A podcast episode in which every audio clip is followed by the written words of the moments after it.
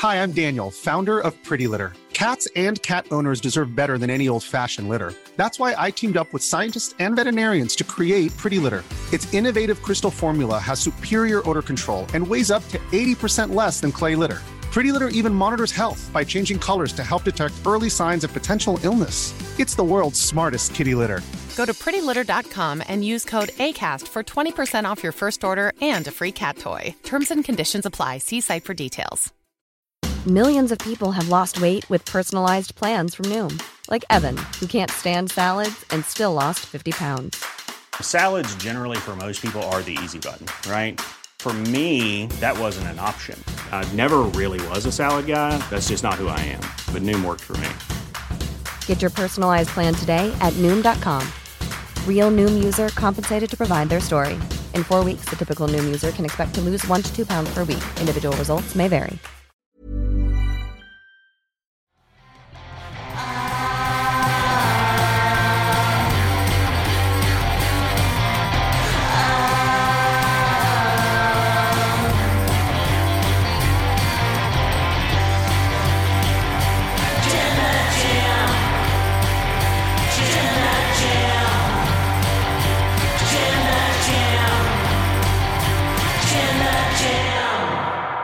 Tony Khan's big announcement this week is that AEW are going to be doing a big show in Boston. It's going to feature big, big business.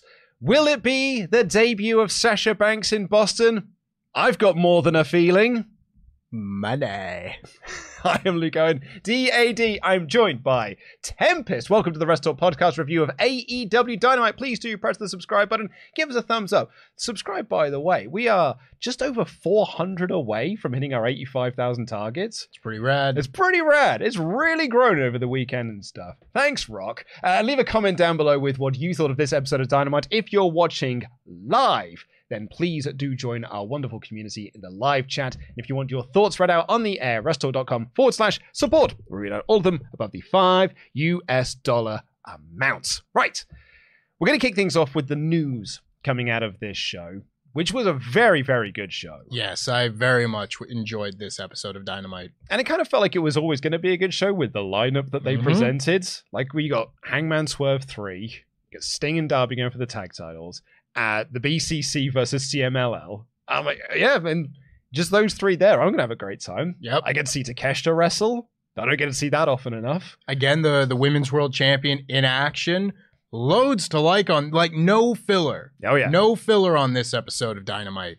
And even for a brief little moment, that is the Tony Khan big announcement, which your mileage may vary depending on how you felt about his previous big announcements or huge announcements Or or, major. major announcements. Can't forget those. Major announcement.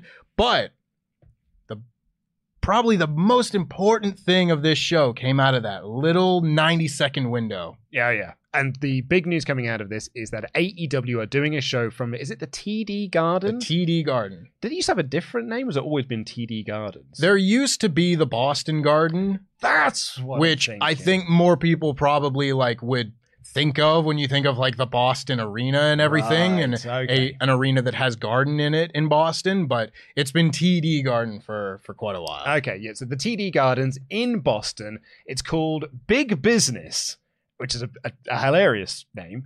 Uh, but also on the side there in the graphic, they had Boston written over, like Boston sort of going around the sort of LED board. Boston with two S's. Mm. Boston. And one of those S's was a money sign. And Fightful Select, as they have been reporting for some time, this will likely be the debut of Sasha Banks, or pretty much they were like, this will be the debut of uh, Sasha Banks, Mercedes Mone, as she's been since she left WWE uh, and joined New Japan early last year. She is going to make her AEW debut. She's been on the payroll of AEW, according to Fightful Select, since January. Mhm. So they WWE were in negotiations with her late last year. Uh, they fell apart. Apparently AEW's fell apart as well, but they managed to pick it back up. And by the time they'd put pen to paper, WWE were like, okay, we can't get this anymore. We can't go back into renegotiations, although I think they had intended to do so. So she's been on the payroll since January. So all those people who thought she might be in the Rumble uh, were really, they were not on the money on that one. Listen, this is not a Royal Rumble review, but my dislike for certain aspects of the men's rumble or the rumble as an event in general had nothing to do with the absence of MJF, Kazuchika Okada, or Sasha Banks. Three people who may all be under AEW contract. Likely so as well. Tony Khan said that this was going to be like a night that pro wrestling will always remember. It's going to be a, a monumental night for, for professional wrestling and for the AEW fans, you know, all without blinking and only that way that Tony Khan can. And I would wager that the debut of Mercedes Mone is not a night that pro wrestling will remember forever. It's big news, but it is not the big, big news, which makes me think it's going to be an all out 2021 situation where it's not just the debut of Banks, it's also the debut of Okada. Mm-hmm. I, I think that very much could happen. I will be very interested to see what happens at Revolution, for example, because I could see them bringing out Kazuchika Okada at Revolution and saying his first match will be at TD Garden. Good shout, yep. But again, that's just speculation on my part. I could very much just as easily see them doing a mix of the CM Punk debut and the All Out debut, which was hey, this is the first dance. Wink. We're bi- we're booking the biggest arena in Chicago for no reason. Get For- your tickets. For Rampage. Wink. Wink. And we are very much getting a similar presentation here with this. They are not being subtle with what this is going to be. It's just all. going to be whether or not it is just that. And I think the next five weeks are going to be very telling with how big of a deal they want this to be. It's very clear that this was their big announcement and their like big thing they're going to be pushing for after Revolution. But we have seen them do a much better job with the women's division in recent weeks and months.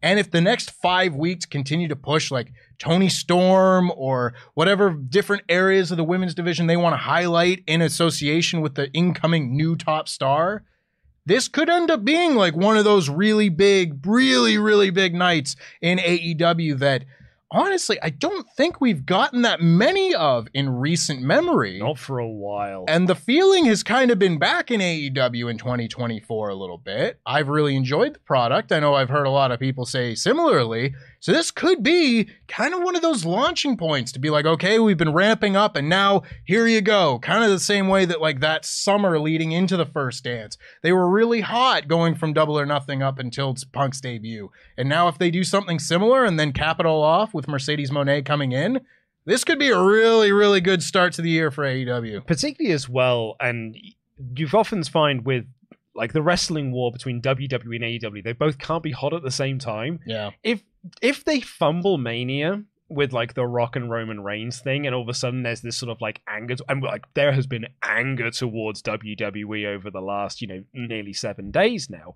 And AEW suddenly takes this momentous rise up, and there's excitement about Okada coming in or, or Mone coming in. That could be a really good thing for them. Or, I mean, I don't want to, you know, try and cast too many like what ifs. What if they're both hot? Like, Yeah. what, what if WWE don't fumble WrestleMania and they remain as hot as they were, like, you know, s- uh, two weeks ago, and AEW also get hot?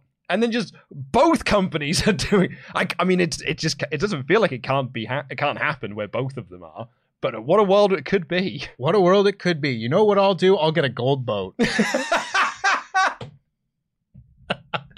is a joke for me, you, and about five people watching. I'll get a gold boat.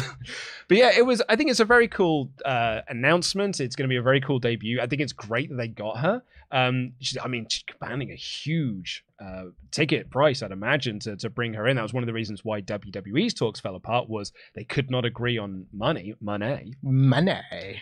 So I and we've been talking about this a little while on the show now. It feels like they've been trying to put more focus on the women's division, almost as like a here, Sasha, like if you come in, look, I've got a Mhm. really good women's division for you to be a part of. But if you if you've got Mercedes Monet coming in, you're gonna have to put focus on. If you're spending that level of money, you are gonna have to make that a focal point of your show. You kind of do get forced into it. Yeah, you that's know? it. Absolutely. You can't aff- you can't afford literally to have your women's division be an afterthought or put on the back burner. You need to make that investment worth it.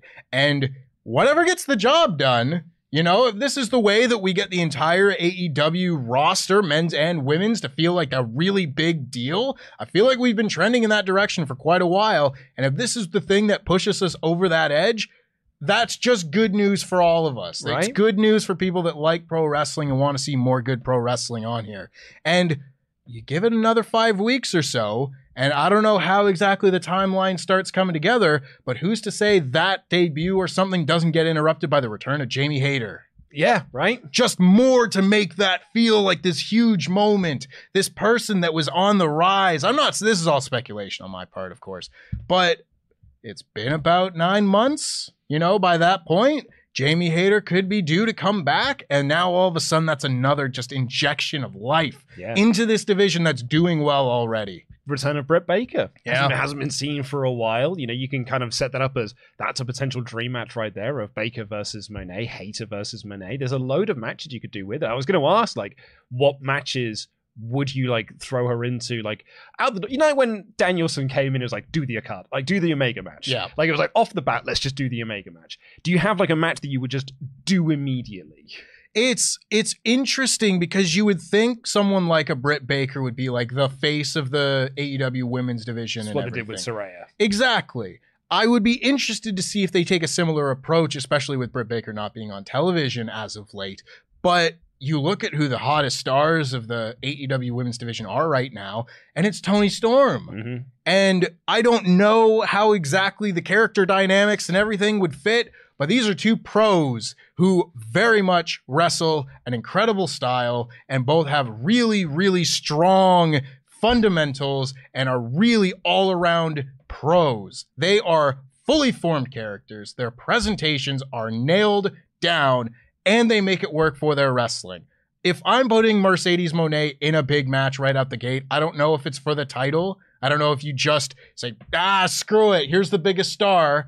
But maybe you go the Danielson Omega route and just go like, hey, I want to challenge the champion. I think I'm better than you. I'm here to prove it. And maybe you go off of that and uh, maybe you do a draw, maybe you do, maybe she wins, maybe she loses. I don't know what the booking of that would be, but my biggest match right now would be Toni Storm and Mercedes Mone. I mean, that's the that's the one, right? Yeah. But like you look at it's, it's, it's becoming a stacked roster on the women's side of things. You know, I'm looking at the, the chat over there. I'm seeing the names like Athena. It's Yeah. like I, I, someone who I feel like is just toiling away in Ring of Honor, carrying that whole thing on her back. That she could definitely be brought up to the main roster, so to speak, brought back onto Dynamite. Uh, and speaking similarly, Billie Starkz. You know, you got, but there's Mariah May, there's Deonna Purrazzo, Serena Deeb's just come back.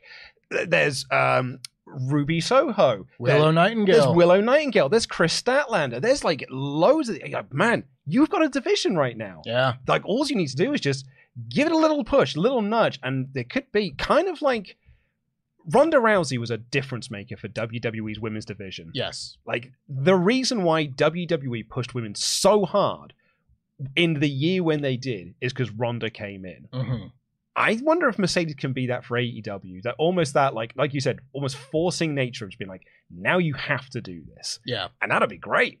It would be great. And I think Ronda Rousey is a very apt comparison. And I think it's very funny considering why Sasha Banks left WWE to be making that comparison. But it is very much kind of similar in that when Ronda came in in 2018, she became the focal point of the show. She was the star of Raw. And part of that was because, you know, your Brock Lesnar's and whatnot weren't on the show and Yeah. everything. So the world title wasn't wasn't present. But for that year, she was the main character of Raw. I don't necessarily know who the main character of Dynamite would be after, you know, the the big business show, but you certainly have an argument to be made that you could run a few weeks or longer with Mercedes Mone being the main focus of Dynamite. And all of a sudden, that just brings all of the members of the women's division up because you would think that will get them all more TV time, more match time, because there's more, you know, different matches to set up and everything. This could be the shot in the arm that the women's division has needed to really get it over that line. Absolutely. Sort of another name, um, Thunder Rosa. Is another Ooh, name yeah. like, like Mone Thunder Rosa. Yeah, I mean that that match sounds like it'll be real stiffo. Like Yeah. uh, that's L stiffo right there. But I don't mind it too much. But yeah, like I, I think this this will be a real good injection for them that I think it, it needs because I, I think AEW has a track record of debuting uh, women with big names and then three weeks later you, you don't see them anymore. Taya Valkyrie, just you don't see her on TV much these days. Like, you know, she had a match last week. It's not like she's a focal point. She's not in Mhm. huge storylines or anything like that. Even like Ruby Soho came in with a big momentum at that All Out 2021 show, no less, and then sort of falls off the radar. Saraya sort of fell off the radar, even though she was women's champion last year. There's a lot of these women that sort of come in and they don't get make anything because it's a company that doesn't really care a lot about its women's division. I can't see that happening with MNA. As you said earlier, Yeah. you literally can't afford to not do this. I think that's 100% it. Well, let's see what you make of this debut, and it's not, uh, you know, confirmed, but let's be honest. Nah, Yeah, I come mean, on now. Look, Sean Ross Sapp is having a whale of a time on social media. Let him have his victory lap. Honestly, I think let him. Out. I was watching the Hump. Um, Yeah. And like that, a lot of it was just people messaging Sean to be like, "Enjoy your victory lap, bud, Yeah. because you really did earn this one." Yeah, it's whatever the opposite of a copium stream is.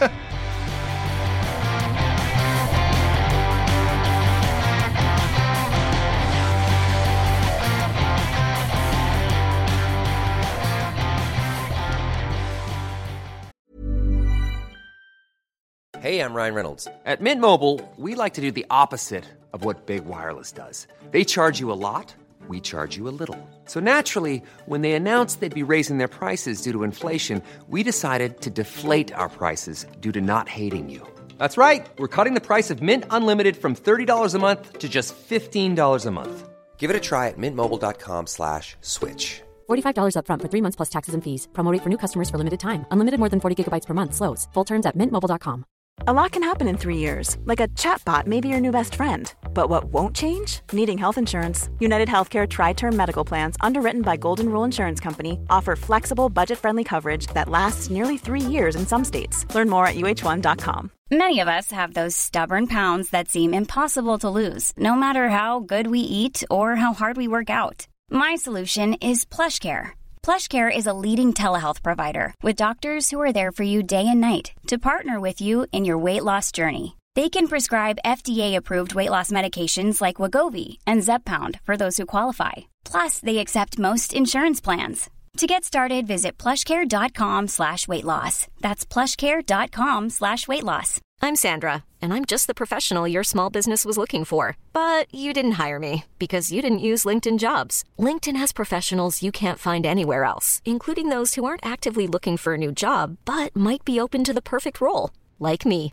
In a given month, over 70% of LinkedIn users don't visit other leading job sites. So if you're not looking on LinkedIn, you'll miss out on great candidates like Sandra. Start hiring professionals like a professional. Post your free job on linkedin.com/achieve slash achieve today.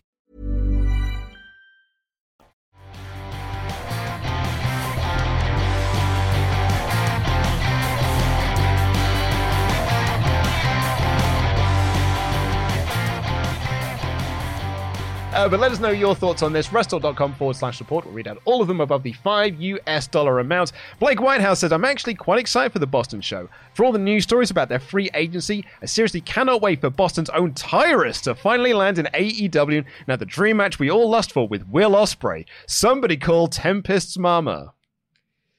Is he from Boston? I have no idea. I thought he was from Planet Funk. I was gonna say, um, I do, Will Ospreay. I keep, I keep forgetting he's coming in. At some point. Well, yeah, it's after it's a revolution. Is he co- like that's? I would imagine so. Like, because he's still he's having his match with Oku Yeah, in Rev Pro which we're going to. very soon. And I would imagine, I mean, that's supposed to be his last match in the UK, you know, as far as not being an AEW match. So I would assume it would be shortly after that. I don't know what that becomes. I don't know how you debut him, but I would imagine from Revolution onwards, we're pretty much green light go. I think so. I think once you've had the Oku match, which is on the 18th, so that's in like 10 days' time, you just announce then here's the match that Ospreay's going to have a Revolution. You just announce a dream match that he could have. Yeah. You know, just, uh, Ospreay versus. Oh, who could it be? Answer an Adam Copeland Open Challenge, maybe. That's fun. Yeah, You know? yeah, or something like that. You know, you just announce it here's the Will Ospreay match that's going to be at Revolution, and then that's where you debut Will Ospreay as an AEW member. But yeah, you're right. That, that Rev Pro match, it's his last Indies match Yeah. before he goes to AEW. Uh, Jeremy here says if Swerve were to pin Hangman for the title at Revolution, it will be the third time that Joe has lost an AEW title without a successful pay per view defense. Mercedes Mone to AEW confirmed, and the second time he's given up a Tony Khan title without being pinned. I don't think he's going to lose. I don't personally. either. Um, just like lastly on that, because you know we talked about like possibility of being a double debut, whether you bring Okada in. I think I don't know. I think you and I are on a similar page here. I think I'd have rather he'd stayed in New Japan. Well, yeah. because I don't know if I'd. I was like, oh, I'd love to see him in WWE, and I'm like, I don't really. I was like, oh, I'd love to see him in AEW. I'm like, I don't really like. I, yeah, it'd be great. It'd have been great to have seen him in either one of those companies. It looks like it's likely going to be AEW. Maybe it's, I just can't visualize it. Like it felt weird when he was on Dynamite last year. Yeah. You know, it felt like the, the game's glitched a little bit, and this other character's walked in. hmm So I don't. It's it's exciting because it's Okada and he's you know the, probably the greatest wrestler of his generation, but I don't know. I just don't feel like I don't feel like I'm going to get Okada. Yeah. Yeah, I, you know what I mean. Like I'm not going to get that guy. Now, listen, this is a this is a whole can of worms here that I won't go into too deeply, but Okada wrestles a lot of matches in New Japan, and most people don't see most of them, right? Because they're the eight man tags and the shows on the road to Yeah. the new beginning, the road to power struggle, etc. Those are the Okada matches we're going to be getting on Dynamite, if I had to guess. Yeah. You know, it's a little bit more comedy, not going to the fifth gear that only he has. It's going to be different and it's going to be an adjustment period. And I would imagine a lot of people who have only ever seen Okada wrestle Tokyo Domes and G1 finals and Dominion main events and world title matches because for the longest time, New Japan had the greatest roster ever assembled on planet Earth. Sure did. And you could have them defend the title against the whole roster four times over. And hey, that's what they did. and it was brilliant. We don't have that. We have an amazing roster, don't get me wrong. But the structure and everything about AEW is so different from New Japan. I think there's going to be a real period where people are like, we got to quantify exactly what we've got here it, yeah. when Okada comes in. And I'm sure he's still going to be great. You don't end up being one of the greatest of all time, maybe the greatest of all time, without being that damn good and being able to adjust and adapt to a new situation. But it is going to come at the detriment of New Japan. And as somebody that's been watching that stuff for a long time, it pains me greatly. I think the adjustment period's a really good way to put it. I think there will be a lot of reactionary takes of he sucks. He's washed. He's washed up. He's slow. Probably enjoying surfing. You know those Yeah. th- those levels of jokes that we'll likely get. But I I think that Okada is the guy. My my prediction was that he will sort of sleepwalk his way through TV matches, and then he'll do really pull it out on the big four pay per views. Mhm. He'll get put into like big matches on the big fours, and then that's when you get that's when you get Okada. I'm hoping. I'm Yeah. certainly hoping that in the course of all this, at some point, we get Omega Okada 5 and it's, you know, eight stars. I'm crossing my fingers, Yeah. but I'm not as confident as, I don't know, if I was being told that I'd see any of those AEW guys go and wrestle in the Tokyo Dome against Okada, for example. Yeah. And our last one we'll do here from James here says, Howdy folks, AEW has two match of the year candidates already with Joe versus Hook, now Swerve versus Hangman. These two feuds, uh, these two could feud for years. By the way, shout out to SRS for calling this one. Sam the Eagle, big business is the American way. The British way. Hashtag we want COD. Yeah. I, th- I think that's maybe we want Cody, maybe, or maybe they're just getting fish and chips and they're like, I don't want, I don't want haddock tonight. I want, we want cod. That's what we're having tonight.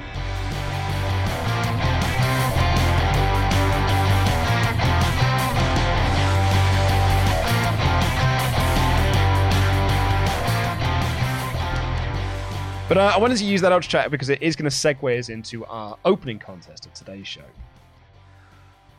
Hangman Page versus Swerve Strickland, the winner of which will become the number one contender to Samoa Joe. It's the third match in their trilogy of matches that'll likely be a feud that will never end. Yeah. and that this had a lot of expectations going in because the last two matches they had were real good, Mm-hmm. real, real good. Like arguably amongst the when we talk about um uh, uh Omega Ospreay, Yeah, then we had like the oh, which one was better, the the Wrestle Kingdom match or the match at Forbidden Door? sure. Like we had two of them. It was like, man, they've but they've had two matches together, and both of them were match of the year contenders. Swerve and Hangman had the same thing. It was like, did you prefer the WrestleDream one, or did you prefer the barbaric violence of the Full Gear one? And for me, it was the second one. Yeah. and the second one was, you know, our, our second match of the year. Like that came second in our match of the year awards. Um, and so there was lofty expectations. You've had two potential match of the year contenders in 2023. Now you're doing it on on Dynamite, and it's your first match this year. And holy heckins, did this match deliver? I so much enjoyed this match. And I'd been seeing people during the week pretty much book exactly how this was going to go. Yeah. You know, like I was like, hmm, how are they going to get this to be a three way? Because that seemed like the direction we were going. And a lot of people was like, eh, they'll do a draw and it'll be great. And then they'll go to the pay per view and they'll fight each other and they'll cost each other the, the win. Mhm. And Samoa Joe comes out on top. And I was like, oh, yeah, that's what they're going to do. And no notes. Love that because these guys are all fantastic. This, to me, I have so many thoughts about Hangman and Swerve because I love this feud. I have loved this feud. I was super excited for this feud when it was starting because it was something fresh, was Mhm. something new. And that to me is, I don't want to say just the sign of a good booker or something like that because there's, there's lots of things that can quantify good booking. But we have seen so much of the really good storytelling throughout AEW's first five years be based off of things that had already happened, seeds that have been Yeah. planted elsewhere. Whether that's, you know, all the history of the elite and everything from their years in New Japan and whatnot, or even you go back to the real life stuff between Punk and MJF and stuff. Yeah. This was just we're going to put two guys that have never crossed paths in the ring together and they're going to have a feud. And now they're going to be linked together for the rest of their careers Yeah. because it's been brilliant and they have been able to tell a story from scratch. And that to me, I find so impressive, both from the, the in ring stuff that they've done together, both from the booking and the storytelling of this feud. I have so much respect for what they've been able to do with Hangman and Swerve. And this third match, leaving you with Hangman still after three matches not having beaten Swerve, and coming out of this very heelish. Maybe that's just because of the crowd and playing the role that was kind of thrust upon him by the audience. But there was so much character in this match. Oh, I could talk about it all day. I I felt like a double turn. Yeah. Like that, that's what I was. I didn't think of it at first, but the crowd was so hot for Swerve that when Hangman was on offense, it wasn't outright boos. It was a mixed response, but the boos were certainly there. And I was like, man, this is like a crowd that are so hot for Swerve because they've done such a good sw- job with Swerve, and Swerve's so so great. That, and like I thought Hangman's selling of it was great. He had that moment where he sort of looked to the crowd to be like, hmm, this isn't what usually happens to me. it's actually quite annoying that you're you're not cheering me. I'm the hero here. He cut a promo on my child. Like he broke into my house. broke into my house. Like and like you should be booing him. He's the baddie right now. And then we get to the end of the match. We'll go through the match itself, but like when it comes to the double turn, Swerve was booked as the babyface in his entire match. He was given the close nine count. Mhm. He did all of the big spots, like the deadeye off the apron through the table. He got the injury that he had to valiantly fight back from. He got all of the great big near falls and stuff. Hangman Page got a chair and he took out Prince Nana and all this stuff on the outside. Dastardly. Dastardly. And then at the end, time limit draw. I we all thought it were going into a time limit draw as well, but even when it happened, I was like, "Ah, I didn't see it coming. Yeah. At that moment, because he hits the JML driver after doing the deadeye off the apron through a table, hits the JML driver, one, two, ding, ding, ding. I was like, that's so perfectly timed. It was so beautifully done. And then he gets the house mic and he's like, you know how this goes? Five more minutes. And Hangman just laughs and he's like, You had to beat me. Like, that's all you had to do was beat me. And you can't beat me because this whole thing is you cannot beat me without the Mogul Embassy. And I've just proven that. You Mhm. cannot beat me without them. So, no.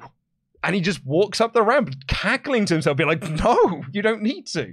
And Tony Schiavone gets in the house money. He's like, Well, just one more thing there. Tony Khan has made it official. Because of the draw, it's going to be a three way at Revolution. And Swerve is there chuckling away, and Hangman's doing the big, No, he didn't beat me. He didn't beat me. It really did feel like a double turn. Yeah. A brilliantly executed one as well. I I thought throughout this match that they were more or less calling an audible.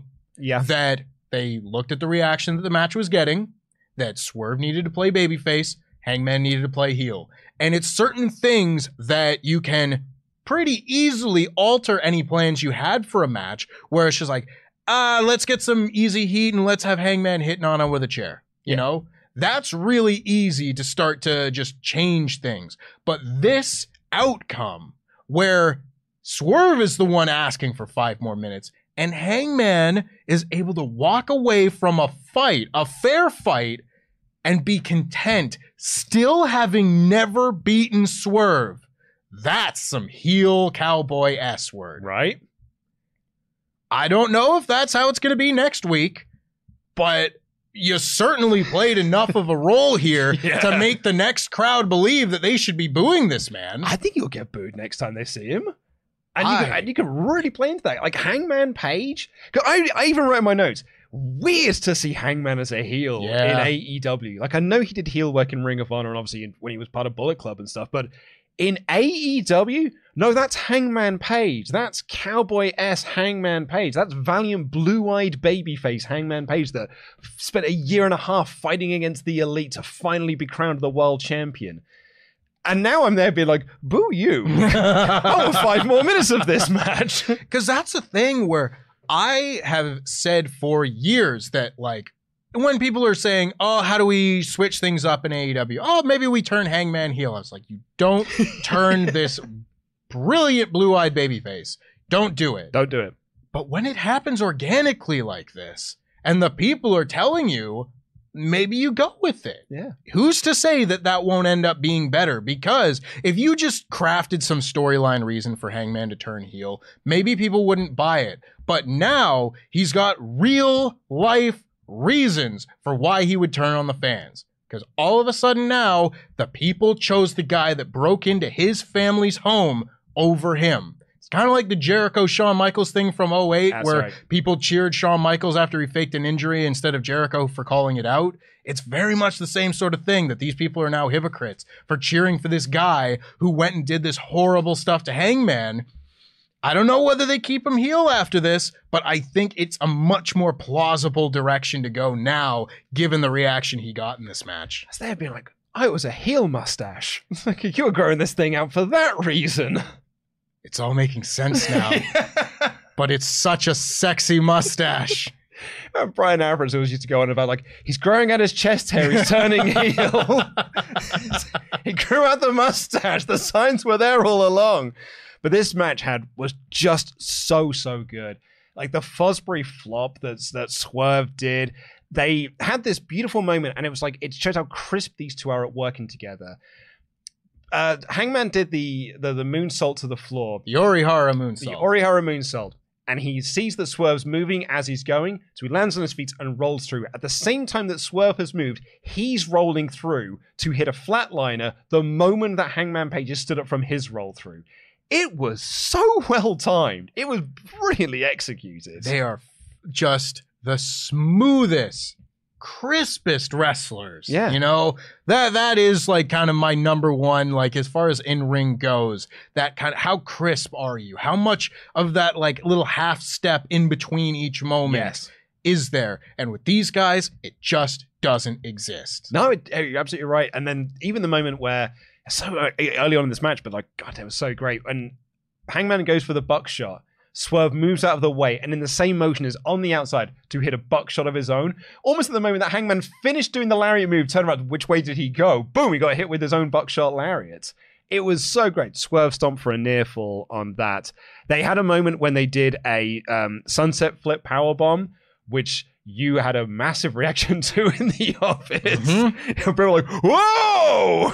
It was horrifying because you can tell that this was the the sunset flip coming out of the corner power bomb where Swerve was going to do the backflip and land on his head, but he didn't quite go all the way over and looked like he landed on his head. And okay. They got right back up and just kept going, but I was like, "Oh my god, it was- it- this was looking like it was going to be my favorite dynamite ever, and maybe my favorite guy is going to be hurt Gonna be coming out of it." real banged up coming out of it. Thankfully, they just kept going, and all seems well and good. But They, had a- uh, they did a swerve stomp onto the apron, and Hangman rolled out onto a table, which unfortunately collapsed. But they improvised on that really well because Yeah. it was just uh, Swerve went and got another table, and the crowd loved it because, and that's kind of again playing into that this crowd were really into him as the babyface. You gave him that babyface spot of going Yeah. around to get the other table, giving the crowd what they want.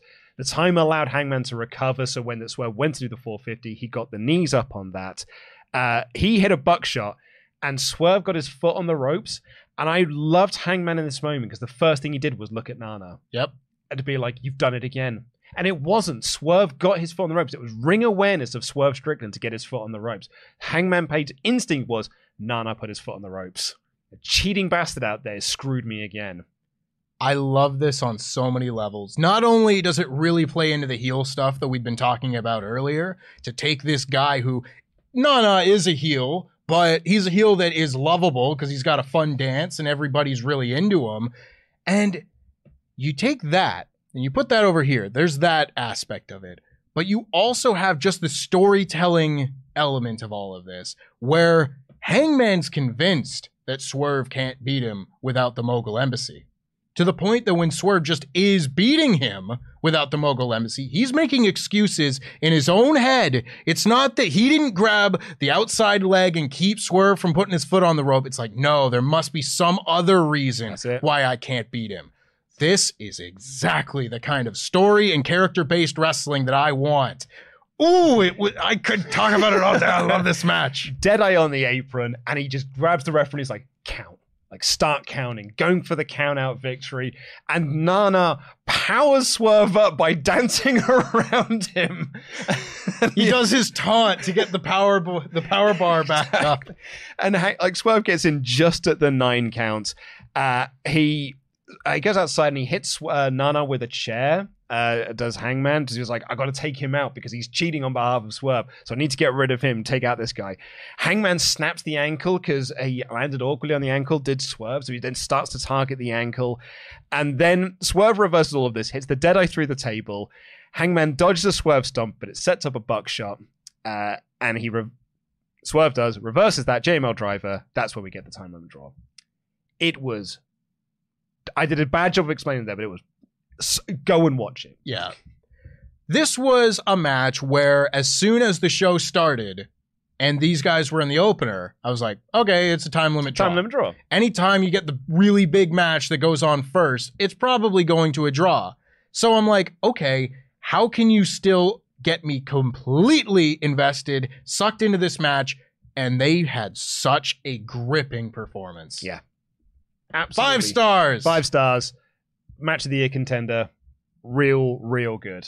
I think it's, we're in for a really good year of wrestling. So remember when this come the end of the year, no one's really talking about it. But one of those times, like, do you remember the great match they had on Dynamite with the double turn? I maintain my agenda is Hangman versus Swerve for the world title at Full Gear this year. Yes, please. That is my agenda. I don't know how you get there because there are probably some other world title holders in the in the middle there, but no matter what, that's my main event for Full Gear. I agree with you. I and you said it earlier, but these two should just be entwined forever now. Yeah. Forever feud. A, a proper fight forever. Yeah. They'll always come back around and find each other again years from now. They maybe end up on opposite sides of an eight man tag and they'll get in the ring and everyone will stand up.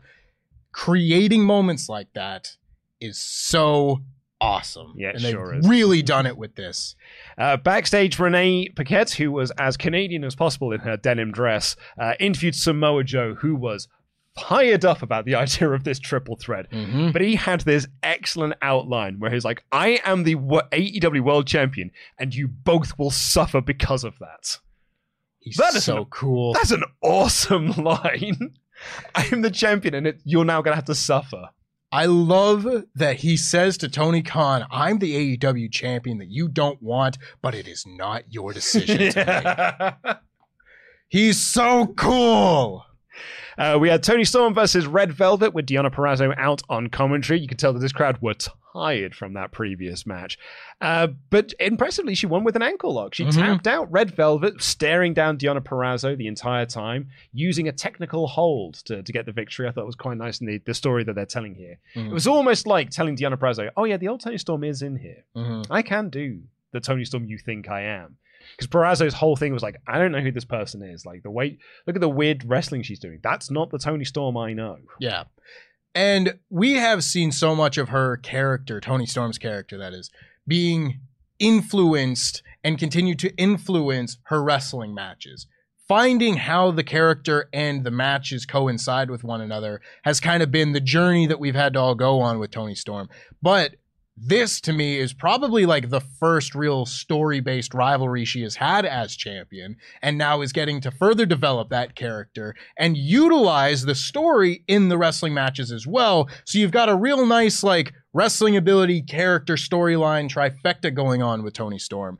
And I don't know whether this then leads forward to, you know, uh, maybe an ankle lock comes in as a near fall in one of the the final spots of the Deonna Purrazzo match, or maybe this is just, hey, I am still a technical wizard myself. I wrestled in Stardom. I wrestled all over the world and was fantastic everywhere I went. So don't you take me lightly because I will still beat your ass.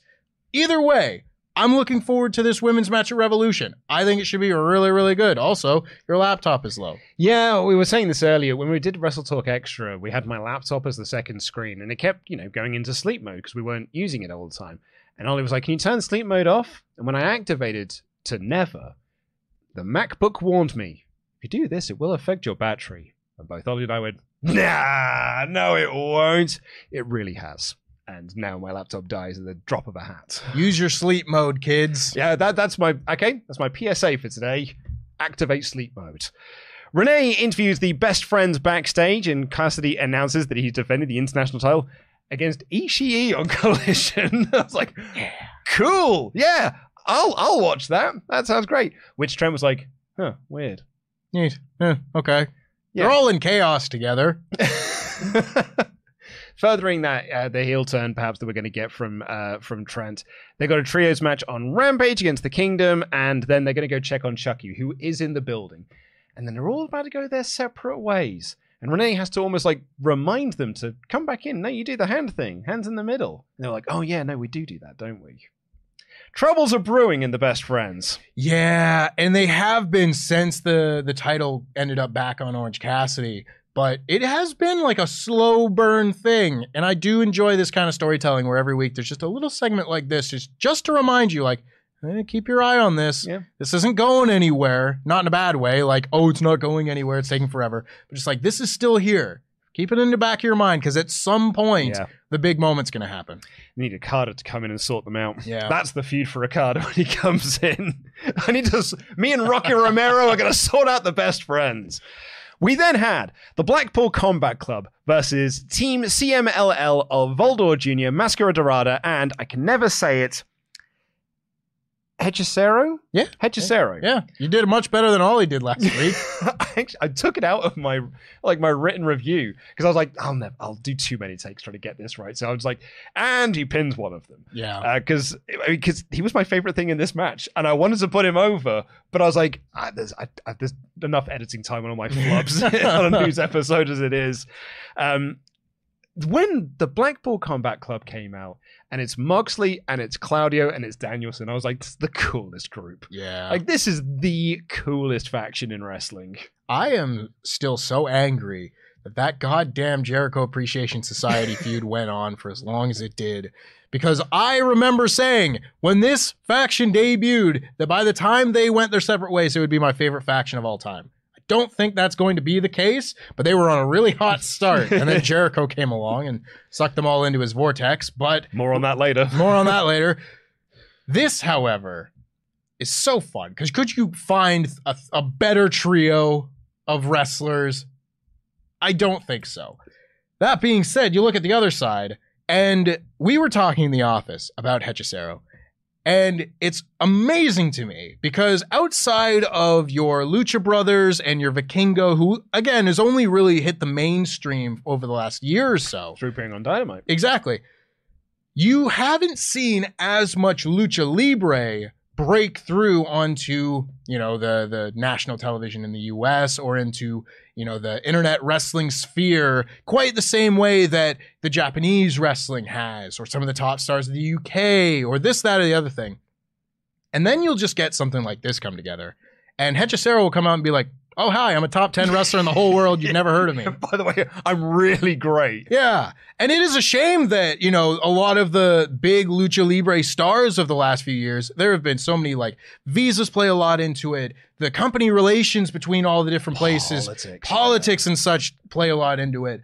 But my God, I don't know if there is a more fun style of wrestling when done at its peak than Lucha Libre. And we're missing out on so much of it just because it's not readily available the same way. That's why the CMLL partnership has me so excited. Because you get guys like Hechicero, you get guys like Volador Jr., you get guys like Mascara Dorado, who I had about 50 people have to tell me last week is not Gran Metalik. I would have learned that this week, but I can't stand lucha libre lineages because if I say LA Park or La Parka, who am I talking about?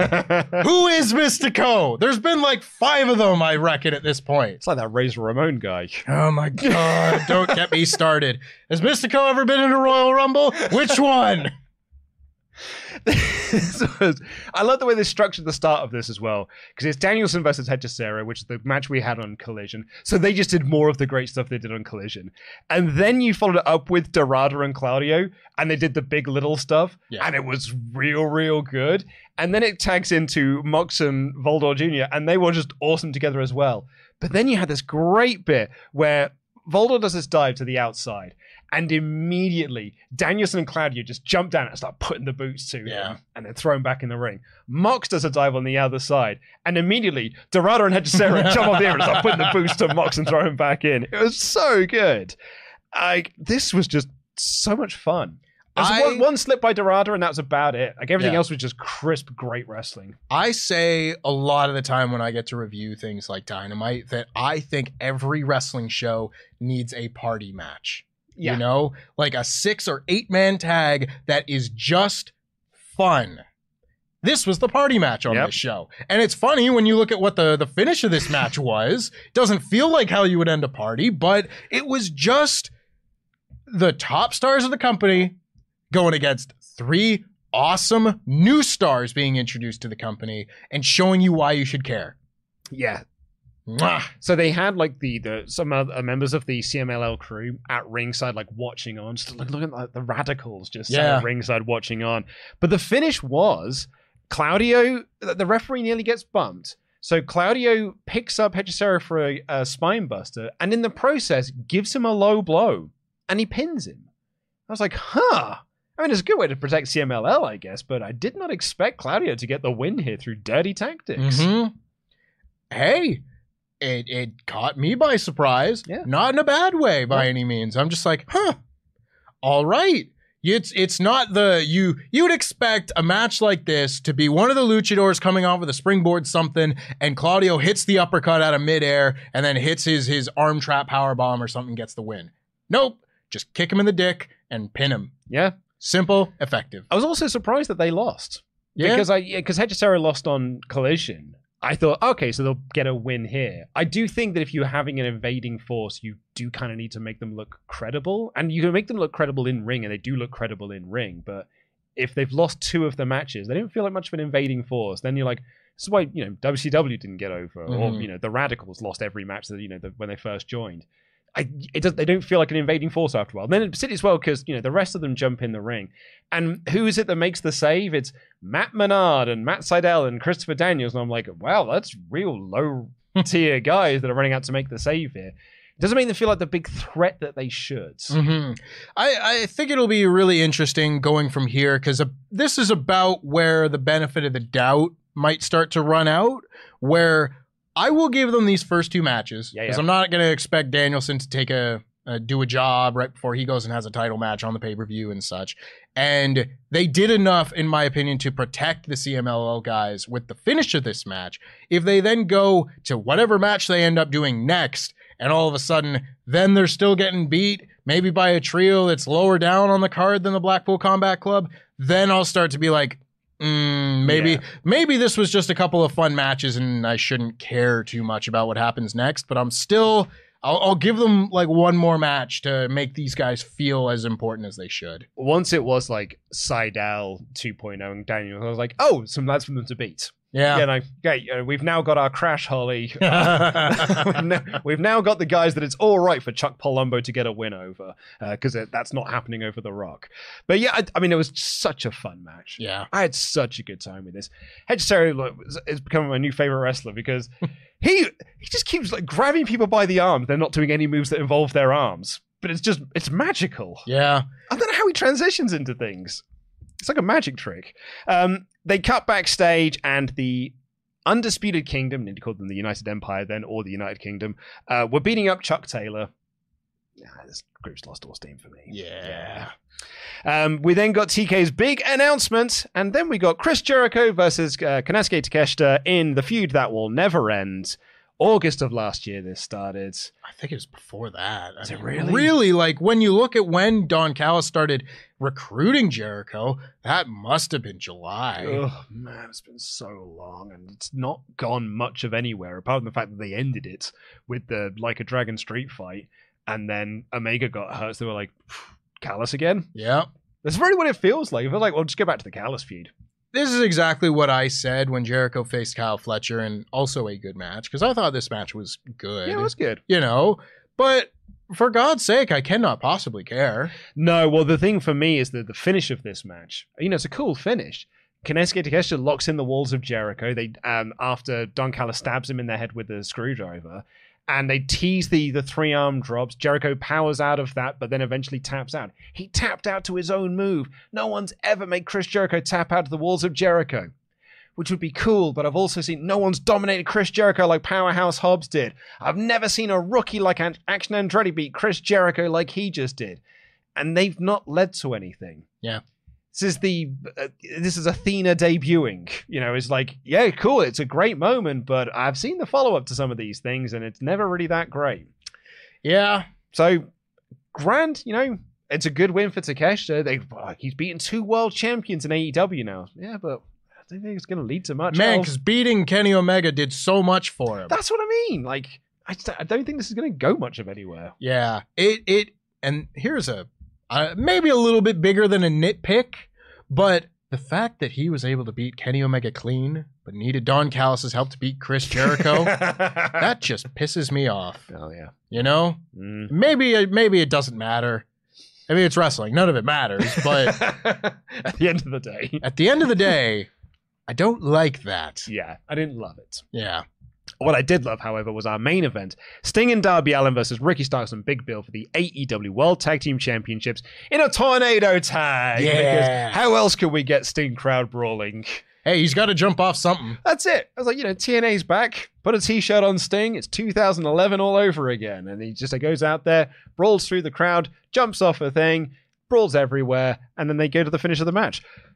However, the highlight of this match for me, the thing that made me lose my tiny little mind, was when Darby Allin ran and Darby Allin did a dive at 100,000 miles an hour, and Big Bill caught him and did without skipping a beat, spun him round into the one of the biggest boss man slams I've ever seen.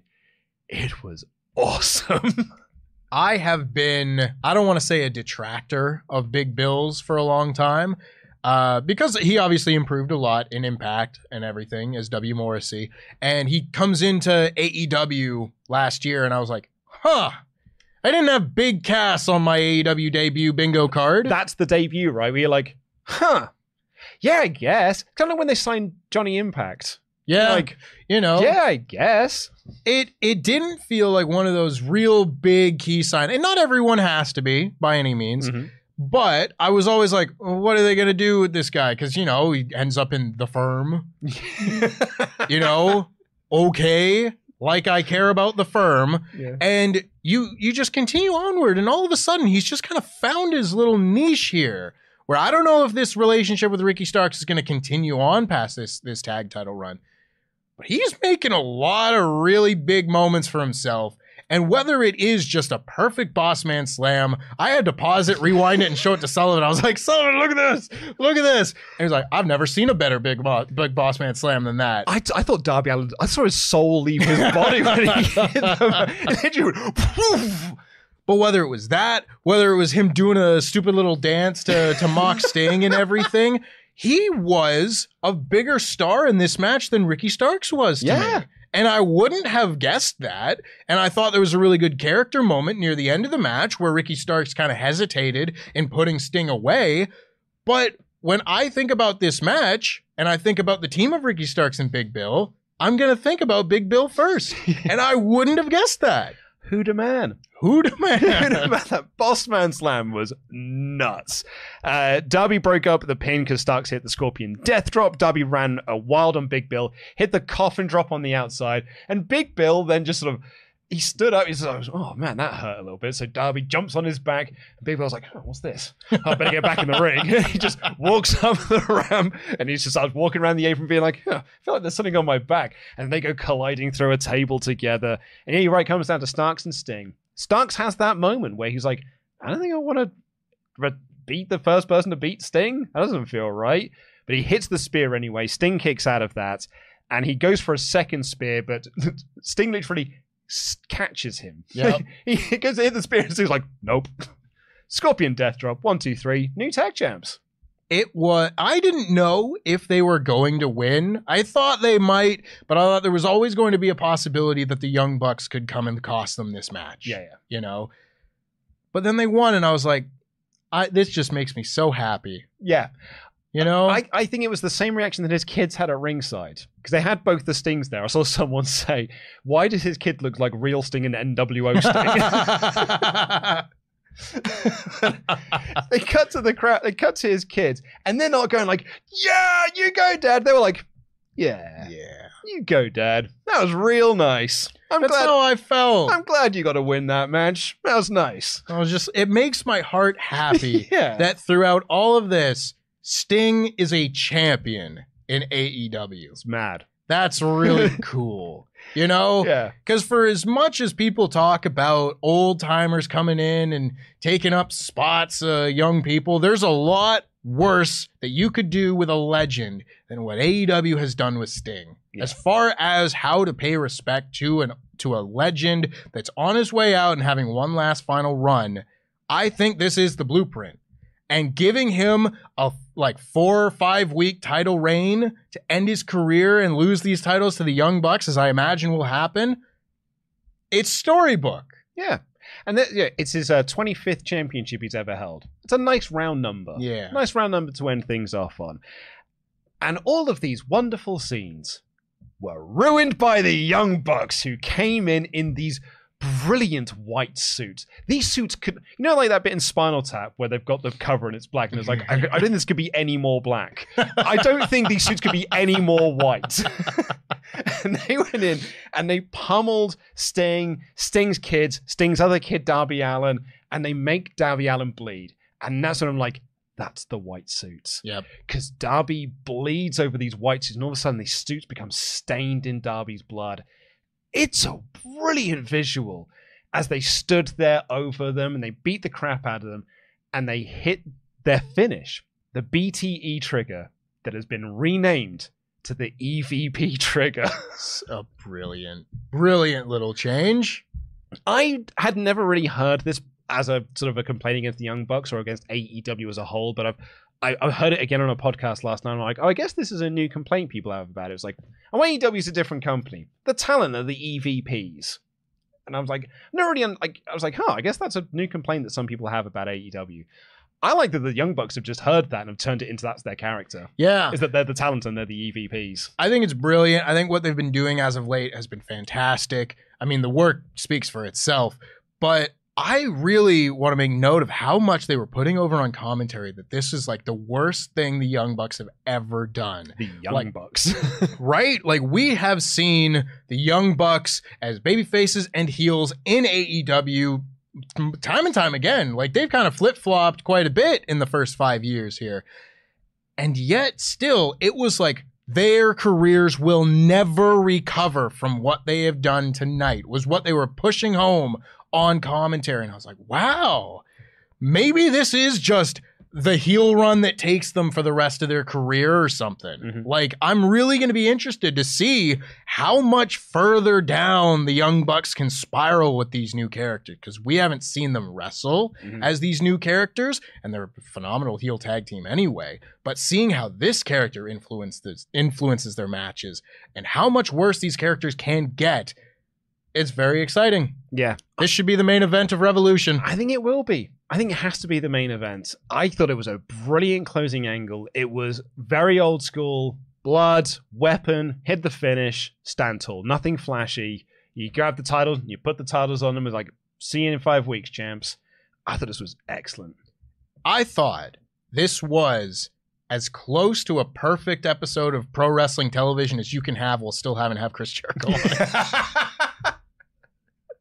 Chris Jericho having a match where, well, you can't beat him clean. So we're doing it this way, I guess. You know, and that might sound harsh, but I am also just kind of over it. yeah. You know, but otherwise, I thought this was one of the best episodes of Dynamite that they have done, hmm and certainly the best one that I've seen them do as of late.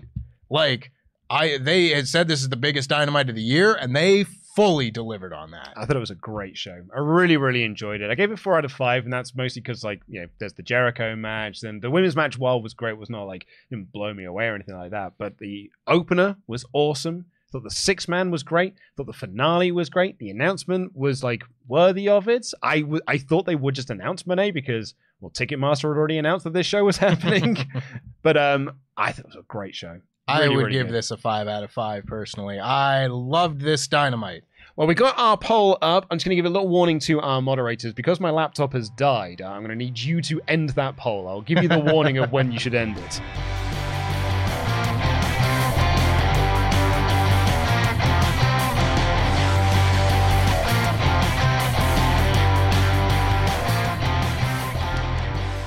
Uh, but we need to shout out our $25 um, above Patreon pledge hammers. We've got a brand new episode of Survival Series Thunderdome Edition coming out soon. So you want to head on over to patreon.com forward slash WrestleTalk to get involved with that because we've so much fun making those shows.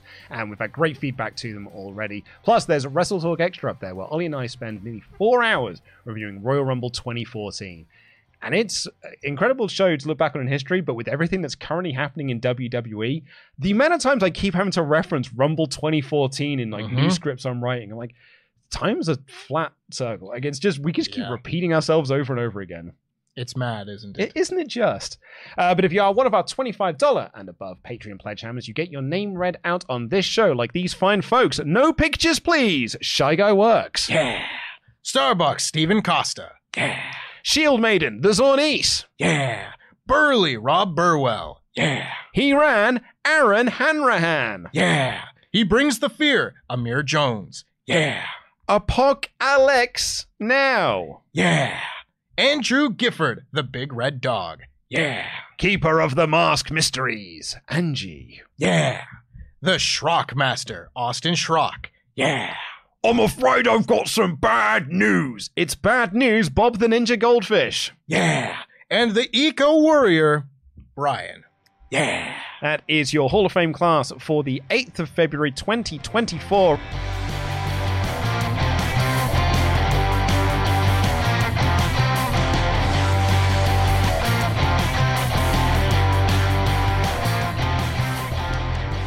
Right, let's get into your remaining ultra chats here. Restore.com forward slash support. Please do get them in.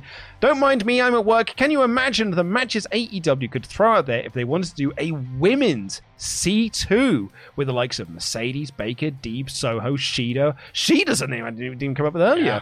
Rosa, Nyla Rose, Deonna Purrazzo, uh, Toni Storm. If you give them the same amount of time and attention, it could be mind melting. I hadn't even thought of something like that. It's a great point. A great point. Yeah.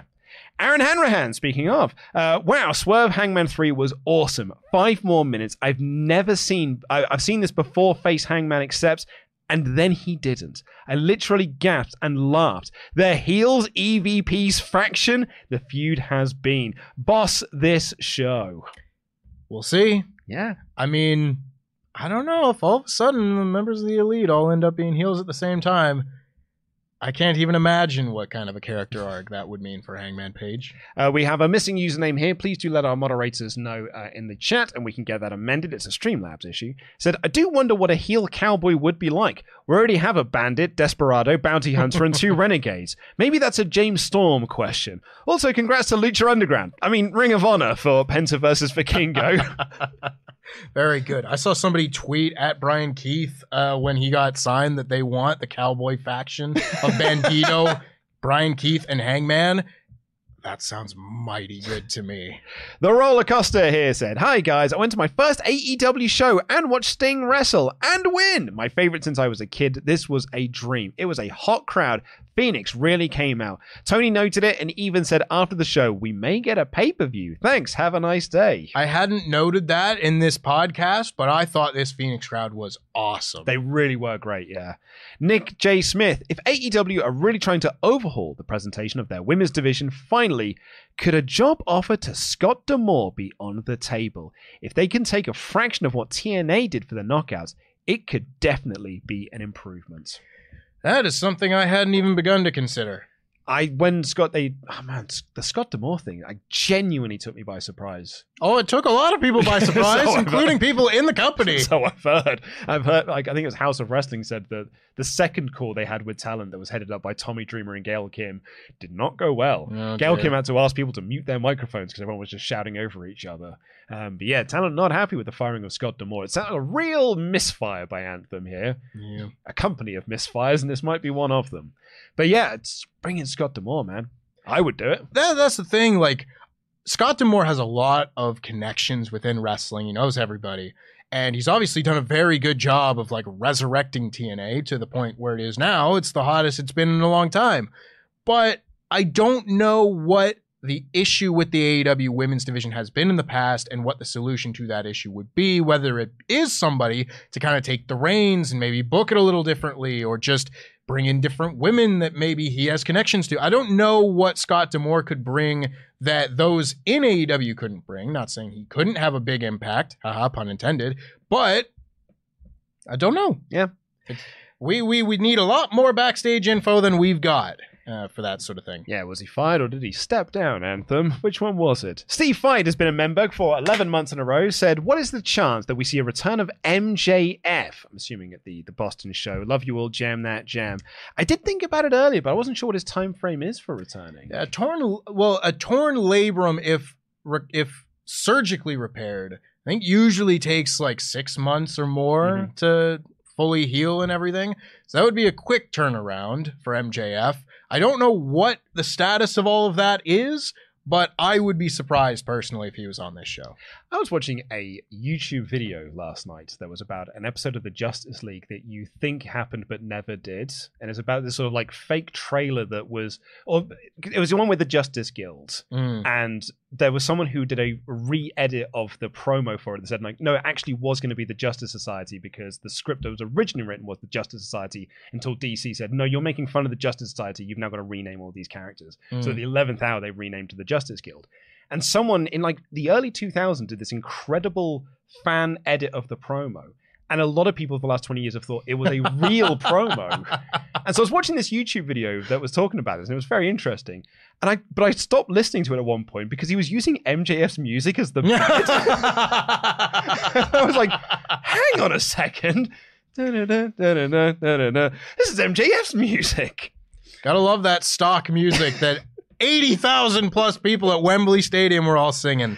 As Sarah here says, um, it has been mentioned already that uh, then enjoy the high five, but hear me out. Swerve down outside. Hangman and Joe in the ring. Hangman has nothing much left. With his last bit of energy, he takes out a returning Swerve, eventually, essentially giving himself up to Joe. Interesting. Yeah, I mean, I definitely see the relationship between Swerve and Hangman costing both of them the title. Yeah. How that plays out into the finish, don't know. Won't know until it happens. But that is as good a suggestion as I can think of. Baxter, hello boys. Love this episode of Dynamite. Swerve versus Page 3 had had me on the edge of my seat. If Mercedes debuts at this event in Boston, she should be launched to the top of the women's roster in AEW. Not champ immediately, but by end of the year for sure. I can't necessarily disagree. Sonny Wembley, give Yeah. the belt there. If you do, uh, maybe you put the belt on her before Wembley and then do her and Hayter at Wembley. Oh, that's a great shout. You know, Yeah. something like that. Nick here said you could solidify a hangman heel turn by having the Young Bucks interfere and help him win after he convinced Swerve to try and do it without the embassy. Three EVPs holding belts they took off the veterans for the final shot of Revolution.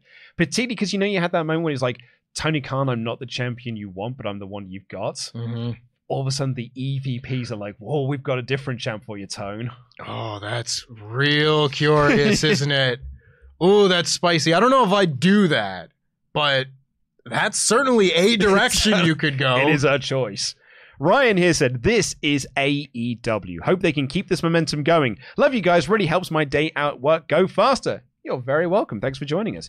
Eduardo, on the past Saturday collision, the CMLL guys got big pops because they're actually pretty well known in the RGV and along the border. Viva CMLL. that was the thing as well is i don't know how much planning went into choosing the venues and stuff and coordinate because obviously these things have to be done in advance and i don't know when the cmll deal, uh, deal came together but having a lot of these shows kind of in the the southern and southwest united states is a very good thing for cmll Absolutely. and hey if you want to end up doing a forbidden door style pay-per-view if you did that in texas or california or something like that i think you'd do pretty well Do pretty good numbers. Yep. Kevin, in June, I told my previous employer that I was leaving. After my three month notice, I started my new job last September and officially ended my trial a couple of weeks ago. That whole time, Jericho's been feuding with the Callis family. Move the F on. yeah John here said, Hi guys, Dynamite last night was the best of the year. Hangman and Swerve reminded me of a line from the Joker in The Dark Knight. I think you and I are destined to do this forever. P.S. Tempest, did you see the Leafs win last night? Sure did. Go Leafs, go.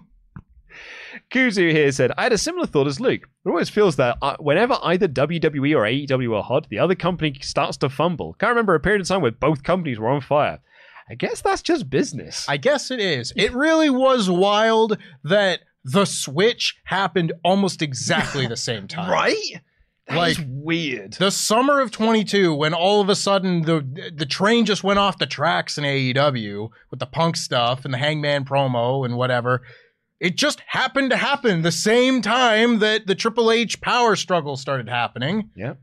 It's weird. Weird. Too weird to be a coincidence. Sammy boy, uh, do you think that NJPW are happy with their partner after they just started swapping their superstars? Uh, it feels like the partnership isn't mutual. I'm afraid New Japan is becoming ROH in TNA after they have been gutted. TK, don't uh, don't wait, just give us the big matches. Oli's talked about this a lot. This whole idea of how can this be a really fruitful partnership if you have signed Will Ospreay, Jay White, Okada. The other side of that is that those three guys didn't want to stay there. Yeah. So I mean, there are lots of different angles. The other option is they go to WWE and they and New Japan can never use them. Mhm. You look at all the other guys and you know, Kenny's wrestled on a Wrestle Kingdom since then and granted the period of time with the Elite being on the opposing side of New Japan and their management was very well documented, but it still does give you access to people like an Ospreay and Okada, you know, Moxley, the Blackpool Combat Club wrestled at Dominion last year, you know. It's not 0% in New Japan's favor. It's not crazy high either, but the alternative is you lose Ospreay and Jay White and never see them again. Fightful Select report was that with Mercedes Mone going to AEW, that opens her up to still do dates with New Japan, Yeah. which New Japan are pretty happy about because they want to do work with Mone. And maybe even more critically, there is look at someone who is on this show that helps make all of that happen is Rocky Romero. Mm-hmm. Rocky Romero has the relationships with each of these different companies and is orchestrating all of this. He can't do that with WWE. Yeah. I'm- I mean, I don't want to put it past him. He's an incredible man who's been able to do incredible things.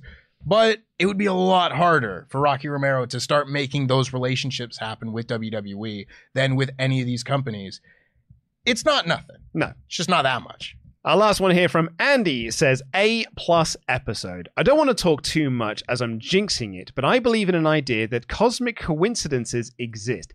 It is a coincidence that TNA has a seismic shift in its leadership. It is a coincidence that Cody's story becomes so rocky. It is a coincidence that starting 2024, the pro wrestling world has hit a string of injuries. And it is a coincidence that AEW, uh, and is it a coincidence that AEW is thriving now? Their shows have been great to incredible since 2024 started. They've hyped up big debuts. They haven't got hit by the injury bug. Everyone is doing some of their best work right now, and we are building to a tremendous pay per view that will make me cry. It's just crazy the timing of everything, and AEW is picking their spot and getting a lot of shine. P.S. That was the best Bossman Slam I have ever seen. Big Bill had a standout performance. Bloody Bucks in white was perfect. Hangman was the best, has the best psychotic eyes. I'm not sugarcoating my excitement. We are so back, and we've never been back this hard. I think that pretty much sums up a lot of uh, my thoughts on this here Yeah. episode of Dynamite and just my thoughts about AEW in 2024 in general. It's a good time to be a fan. really You is. know, maybe not over on the other channel and such. There's a lot to not like about pro wrestling at the moment. But in terms of just like put the show on and enjoy it for two hours, it's a very good time to be a fan of in ring wrestling. And WWE can easily pivot this. You know, the press conferences today, like they can easily pivot away from the choice that they made, and we'll we'll certainly see. Like tomorrow's going to be a big day for for us here and covering this because they're going to have to make a choice, Mm-hmm. And I don't know what choice they're going to make. All all opportunities are on the table. All like you know, all avenues are available to them. It just depends on which one they pick. That's going to be a really interesting uh, press conference. That's at midnight here at uh, our time. I'll watch it in the morning. Yeah. Um, can our moderators please end the poll uh, and then pop the result in the uh, document for me to read while I do this last minute ultra chat that's come in from TWJP? This Scott D'Amore thing is wild. Do you think there's a chance that WWE could start funding Impact like they did with ECW back in the day? Could be a new pipeline of talent, and now there are reports that Impact wants to slash their budget. Yeah, that, that was Meltzer's report of like why D'Amore came to clashes with Anthem. He was like, "Look, we're on a roll. Put more money into it." And Anthem were like, "Actually, we were thinking of cutting money." Um, so we're cutting you now. We'll take over this. What did the fans and Matt Hardy and Reby Sky once say? F- that owl. Stupid owl. Stupid rush owl. like it's yeah, I it is also kind of wild as well that in the last couple of months there have been seismic shifts in, in the upper echelons of WWE, New Japan, Stardom, and TNA. And there's probably more, but like those are the four that instantly come to mind. It's only February. mm-hmm. you know, we had uh, with Tanner and everything. Uh, but anyway, overall ratings for this 85% thumbs up, 10% thumbs in the middle. So that's like 95% mid to up there. Yeah. It's a huge, huge number. But um, yeah, I, I agree. Thought it was an excellent show. A very, very strong dynamite that has me more excited for Revolution and big business. business. Please do press the subscribe button here to the Rest of the Podcast. Thank you all so much for watching. We will likely be back tomorrow to talk about that press conference and any of the fallout from it. So please do subscribe to know when we go live with that. Leave a comment down below as well. Until then, I've been Luke Owen and DAD. That has been Tempest. Jam that jam.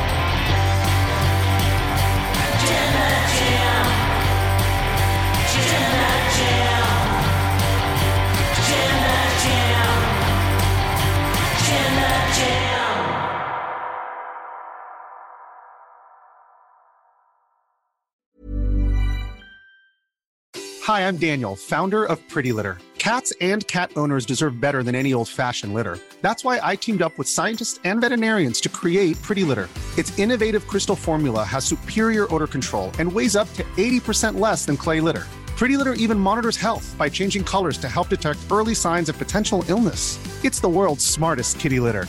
Go to prettylitter.com and use code ACAST for 20% off your first order and a free cat toy. Terms and conditions apply. See site for details. Even when we're on a budget, we still deserve nice things. Quince is a place to scoop up stunning high-end goods for 50 to 80% less than similar brands. They have buttery soft cashmere sweaters starting at $50, luxurious Italian leather bags, and so much more. Plus, Quince only works with factories that use safe, ethical, and responsible manufacturing. Get the high-end goods you'll love without the high price tag with Quince. Go to quince.com/style for free shipping and 365-day returns.